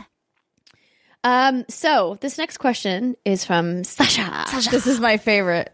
Brittany and this. Andrea and Renee. I think she meant and Steimer. I, I like but that I'm no longer a person, but you, you are, are now people. You are you now are Renee. Renee now. Uh, don't worry, Sasha. You're forgiven. It happens to us all. Um, but she says, especially, um, or or he, I don't know your pronouns. I apologize. Especially R P G fan Brittany. How excited are you for Baldur's Gate three? I can't wait to see what Divinity Original Sin team does with that series. Of course, uh, Sasha is referring to Larian Studios, the people behind Divinity Original Sin. Uh, Brittany is obviously a giant fan of that game. She talked about that and uh, Original Sin two many times oh. on this show. Uh, what do you think, Britt? I am so incredibly excited. I've only slightly dabbled in the Baldur's Gate universe. Growing up, never really as much of a P C player, but I did play Baldur's Gate, Dark Alliance, and Dark Alliance two on P S two, which I know is a pretty big uh, departure from the P C game. So I did dabble a little bit P C back in the day, blah, blah, blah. So I'm not going to pretend to know all the lore about Baldur's Gate. But everything Larian Studios touches lately just turns into gold. They are just so talented at what they do, and I cannot think of a better team to lead the way on such a beloved franchise. And there's a lot of weight behind this. You know, this is going to be... This isn't like it's their own original I P, right? Baldur's Gate has such a large following, or such a passionate following, and I'm just really excited to see what they do with it and how they put their own little Larian twist on it. And I'm I just can't wait. This game is like not coming out anytime soon, sadly, but that's okay. P C Gamer has a really great article up if you want to know like what is what do we all know about Baldur's Gate three right now. They had a little interview with Larian, and there's a lot of good info on there. So if I don't understand, I'm not going to pretend to understand some weird lore shit, but yeah. If you also want to learn about Baldur's Gate three, y- your very own Andrea Renee has an interview with Larian Studio and Wizards of the Coast um, on the Facebook gaming page, uh, and I will tweet that out. But what was really interesting was hearing the perspective from the team at Wizards of the Coast, because this is clearly based on D and D lore, and mm-hmm. they talked about how they're focusing on, you know, the fifth generation of rule set for Baldur's Gate three and what that means, bringing a classic pen and paper R P G like D and D and Dungeons and Dragons into a, a, a video game in twenty nineteen, because obviously Wizards of the Coast has their own games that they're working on, but a much different style of game than what Baldur's Gate is. And so I really think it's awesome that Wizards of the Coast is so involved in what Larian is doing, because clearly they had to give their blessing. And um, talking to the team from Larian about how they got involved and synced up with Wizards of the Coast was a really fun discussion. So if you guys are interested, obviously check out the P C Gamer article as well, because it's a much more in-depth written article. We only had about fifteen to twenty minutes to talk to the team, so I didn't get to ask as many questions as I would have liked. But um, Larian will not do a bodged job, which means a poor job in British slang. They're going to do a great job, yeah. not a bodge job. Oh, look at you. Yeah. Fun. Wait, did you, did you say your... bodge with yeah. a G and B O, not botched? B O D G E, bodge oh, job. This is a super random but like fun story. When Jason and I first landed in London, uh, Jason was wearing that day his Larian Studios t-shirt that we got from some PAX event that we went to. Whenever we go over there, we know the team really well. We all like chit-chat, say hi to Sven and all that, Sven and all that good stuff. when we landed and we were walking to get our luggage, I shit you not, Sven was standing there waiting for someone else wearing the exact same T-shirt as Jason was. Oh, that's so funny. What? Yeah, that's amazing. It's so it was so random. It was just I was like, Sven, is that you? And he's like, Brittany, what? What the? F-? And they were wearing the same shirt. He actually uploaded a picture to his Twitter. He took a picture of it. So if you go to his Twitter profile and like search around, was I think the end of May? I didn't retweet yeah. it because I am like so jet lagged and I look like death. But it's a really funny picture. Check it out. Now I'm gonna go. I'm now I'm gonna go find this. Yes. And I will. And, and I will. Ret- I will retweet it for you. No, don't. Please, no. no. Please, it's too late. It's already out on the internet, Brittany. Um. Okay. Uh, let's see here. Um, do you want to do this next one? Yeah, right? Yeah, I don't sure. care. Yeah. yeah, sure. Okay, so Gabby writes in and says, hello. I am a new listener, so I'm not sure if or how much you have discussed this topic. What are your views on how women are designed in video games? As a girl gamer, I find myself going back and forth. Sometimes it can be empowering to play as a woman who embraces her sexuality, but other times it is uncomfortable, especially thinking about why a character was designed a certain way and for what audience. For example, as ridiculous as it is, I love Saints Row four. No one is unscathed, and it is a self-aware game with sexual themes that doesn't take itself too seriously, in my opinion. On the flip side, I don't have a desire to play any of the Grand Theft Auto games because you can't play as a woman in the story mode, and women appear to be set pieces from my perspective on footage and not from gameplay experience. What are your thoughts? So, I mean, I'm the chick, if you saw any of my Guild Wars two characters... I have bikini armor th- all day. There's uh, not for not for every character. I have my I have I'm like, okay, my thief, yeah, she can have the under boob armor where literally like her tit is kind of hanging out.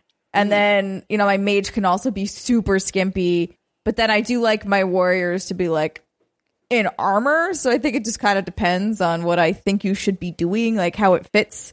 Um and I think it's actually an interesting point. I wouldn't necessarily, I don't I go back and forth on Grand Theft Auto because I've really only played the one uh five through all the way through uh and I think it's all about like intention and how mm-hmm. how it is executed on. So you can have sexual, scantily clad, whatever characters, but it will be really obvious if they are there as like set pieces. And I think that honestly, even if they are fully clothed in a full armor and are set pieces, it's still a problem. mm-hmm. um so I think that is really more of what it's about for me versus what they're wearing. Uh, it's about the intention of the character and what their motivations are and what sort of arcs they have and whether or not they're even relevant to the story. Nailed it. I agree. I think we always talk about agency when it comes to representation of characters in video games, particularly female characters. And I think your example is a perfect uh, set piece for this. You say, this is my rogue. I'm dressing her the way I want to dress her. This is my barbarian. I'm dressing her the way I want to dress her. It's not a character that has a pre-designed outfit and a set of characteristics and personality traits and a role that the creator has chosen and that you or the player are stuck with, and you get no say in it whatsoever. And I think that's super important when it comes to representation in games, is this idea of I'm choosing to represent my character this way because that's the way that I want it. And I wish more games allowed that. I think we're getting to a much better place because as women, we all want to look sexy. We want to feel sexy. There's nothing wrong with being sexy. I think this idea of sex and sexuality has kind of been, you know, taken away from women, and they haven't been able to fully embrace it. There's always been a double standard between men and women about being sexual beings. Men are regarded as more powerful for being more sexual, whereas women are not. Women, in fact, are openly demeaned for being more sexual. I mean, we, this whole idea of slut shaming comes from the fact that women are taught that they're not allowed to be sexual and feel sexual. And I hope that we get away from that. Clearly, we're making a lot of advancement um, in culture at large, but in, when it comes to video games in particular, I think as, because we have so many male voices and male perspectives still dominating the creative side of video games, that we're not going to get as many of those agency-backed characters as I would like to see. But I always use Bayonetta as an example yes. of a of a character who embraces her sexuality and has agency over her sexuality. And it can be super uncomfortable for some players how sexy she is as a character and some of the things that they do with her her literal hair covering her body. So good. Yep. Um, Magic hair. But I think it's great because you realize how powerful she is as a character versus I- I'm with you here, Gabby. I also get very uncomfortable with the portrayal of a lot of the female characters in the Grand Theft Auto series. And that's something that I hope that Rockstar will address in the next Grand Theft Auto that they have coming out, which who knows when that will be.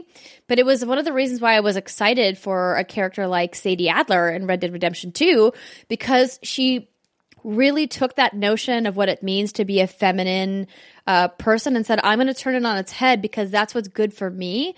But it doesn't mean that being feminine is bad. I think that that's a, another key part of this conversation is always to remember that women are allowed to both embrace their masculine and feminine sides, and whatever that expression means to you is okay. Amen. And that's my thing too. I don't care if you have huge boobs, small boobs, thick waist, small waist, like you are a woman and your shape is beautiful. Like, and that's the part that I think there, some people tend to step outside those bounds and like look at the recent shenanigans with Tifa in Final Fantasy seven, right? In O G Final Fantasy seven, big old boobs. Beautiful. I mean, beautiful. She still has big boobs. She does. Yeah, no, big old nice boobs. And there's nothing, like she wasn't created. They just aren't polygonal. Yeah. And it's like Lara Croft, right? Like, they're just not like, they don't come to a sharp point at the end.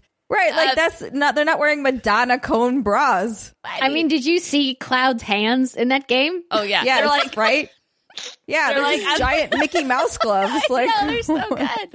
No, it is, she, and she is such a strong, awesome character. I think it's it's kind of sad, though, when you see other people be like, oh, she, why are her boobs so big? It's like, well, why can't her boobs be big? Like, there's yes. nothing wrong with that. Like, what the problem? But it's it's interesting that Square Uh, talked with their ethics department, and they're like, "Well, she should at least have a sports bra." It's like, "Hey, that's fair. It's, is it necessary? That's re- that's realistic. If she's yeah. jumping around, punching people, kicking people, she ain't gonna be wearing a fucking bikini top, and no. she's not wearing a push-up bra. No, because that shit would be uncomfortable. And if, for those of you who don't know how bras work, she still has huge boobs. Like, yes, it, and that's um, okay." Well, I think my favorite response to this was, so once upon a time, uh, Jenna Marbles made a video. I oh, can't I remember lo- exactly what exactly the title was, but I think saying. It was like, men don't know how boobs work or something. It was along those lines. And Jenna is like, look, here, dum-dums, this is how sports bras work. They are designed to flatten your chest and keep your boobs from flying in your no, face. Some and then she's yeah. like, and but here they are in a bikini, and it's the same fucking boobs, but you, they do not look.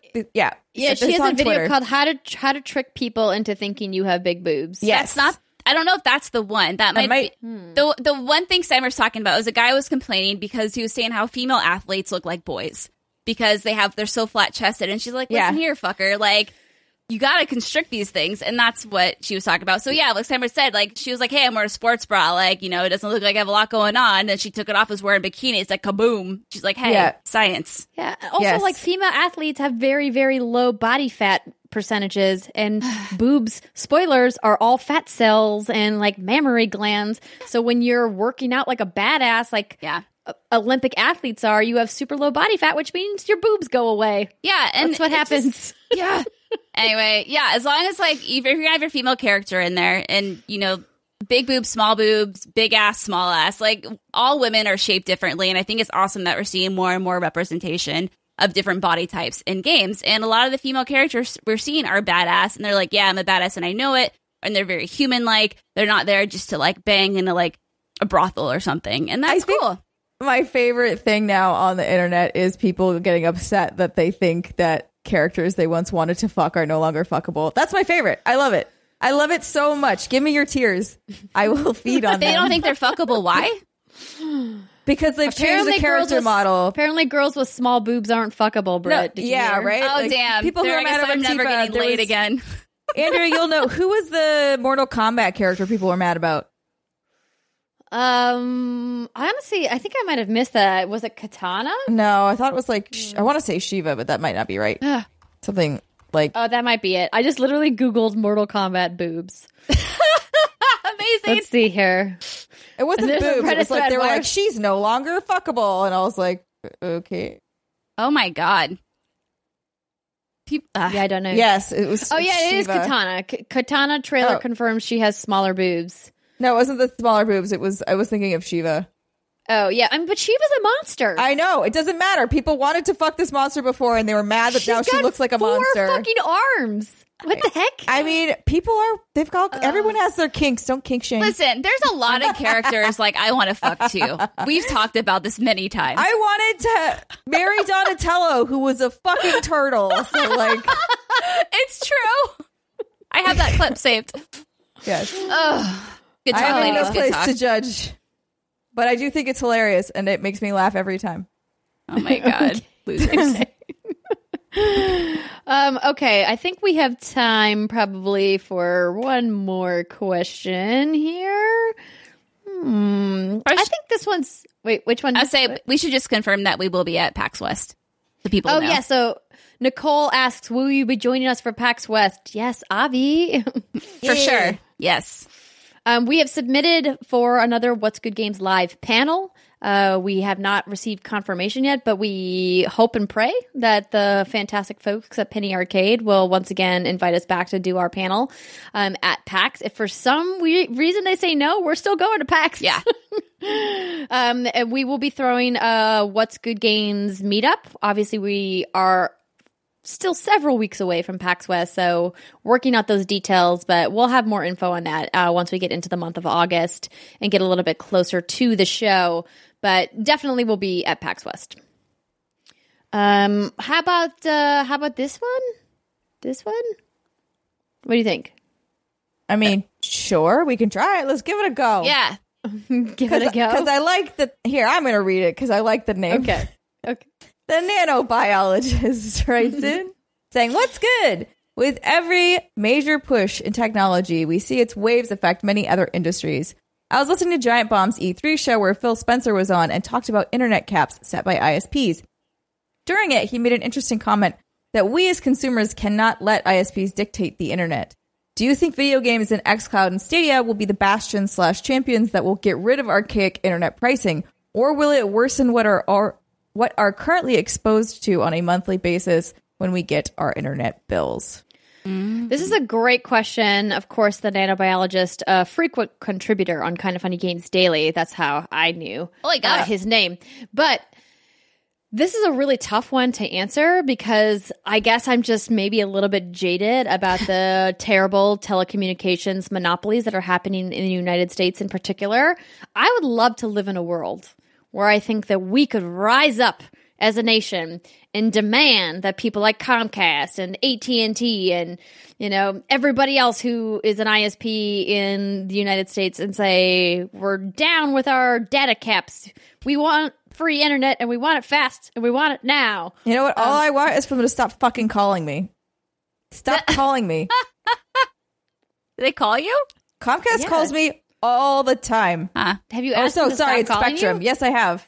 Oh, are they yes, trying to I upsell have. You? Spectrum. Yes, they are. Oh, asses. Yeah, I've, yeah. I found that the with the upselling, I'm just like, yo, you don't offer in your services what I want. Please stop calling me. Please Goodbye. Leave me alone. Goodbye. Bye. But anyways, yeah, that was just a an aside. I'm with you, Andrea. I wish, you know, I'd, I'd like to live in a world. I mean, I haven't been an adult long enough to have paid too much attention to this shit. And that's a lie. I just haven't paid much attention to this shit. But I, I think about cell phones.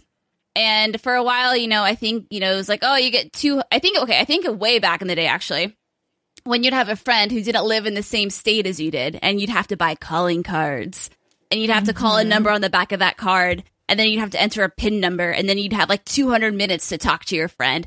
Actually, it wasn't oh, even yes. out of the state. It was out of the zip code. Mm. No, not zip code. Sorry, not zip code, area code. Because I had okay. a friend yeah. who, yeah, who uh, moved just thirty minutes north of me. But for me to call her, she had a different area code. I had to use a calling card.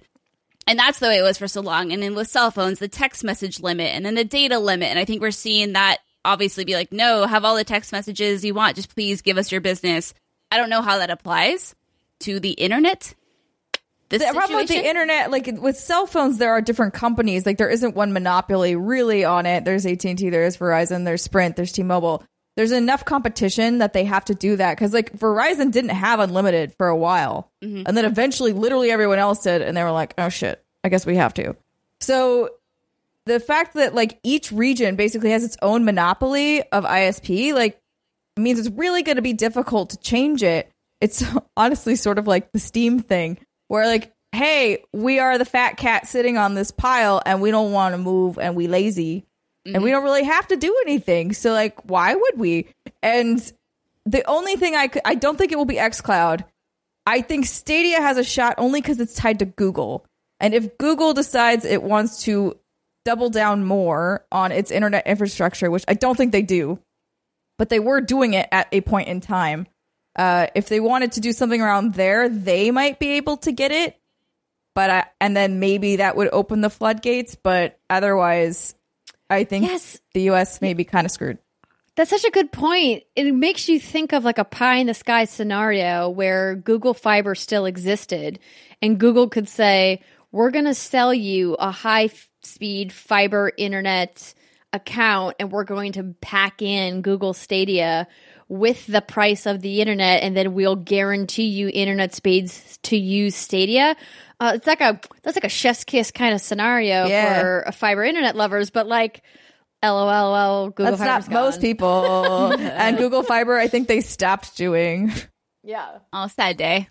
Yeah, I mean, I'm hoping one day, like maybe they'll be like, oh, we're st- we stopped investing in fiber to invest in some other shit that's way better and not what's better tied, than fiber, not built into the to the ground. I mean, basically making beefing up Wi-Fi, beefing up cell yeah. internet to the. to the point where you wouldn't need hardwired anymore. Um, but come on, Google. I believe in you. You can do it. Yeah. But you're all, you, literally, you're the only one, I think. I don't know about anybody. I don't know about Microsoft being able to do anything like that. They would basically have to just try and negotiate slash lobby themselves. Um, but I don't know how keen they are to do that. And just to confirm uh, from this article over on business insider dot com, Google Fiber is a broadband internet service that Google is currently deploying in eighteen cities across the U S. The service is notable because of its high speed, obviously running up to one thousand megabits per second. Um, and despite the initial promise of the network, Google has paused expansion of fiber beyond those current eighteen cities and notably pulled fiber out of several cities where it attempted to deploy the service. So... Uh.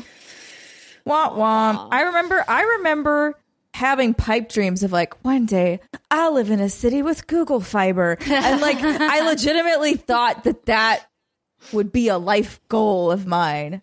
Uh, like Mary I Donatello. Don't, I don't have it. Yes, like Mary, Donna, Mary Donatello, move to a city with Google, Google Fiber. You're set. Done. Get a cave. Set for life. You're done. That's, oh my God, pretty yes. short bucket list you got there. You know, I'm a simple girl really at heart. I mean, maybe everyone you... thinks I'm complicated, but I'm not. You could move to San Francisco, get a pet turtle, and then you could San like... Francisco does not have Google Fiber. Oh. No, we've got A T and T Fiber, though. Mm. Mm. What's Good Games brought to you by... No, just kidding. They didn't pay for that shit. But, I mean, I use that connection like, whoa. So... Mm. Anyway, thank you so much to everybody who wrote in with their Dear W G G questions. Don't forget, whatsgoodgames.com slash Dear WGG. You can submit your questions at any time. Uh, something strikes your fancy. Of course, it is potentially helpful if you tie it to one of the big news stories of the week. Um, otherwise, we might not get to it for a little while. But every once in a while, we'll pull a bunch of questions from there and uh, and answer them for you. So thank you so much to everybody for stopping by again.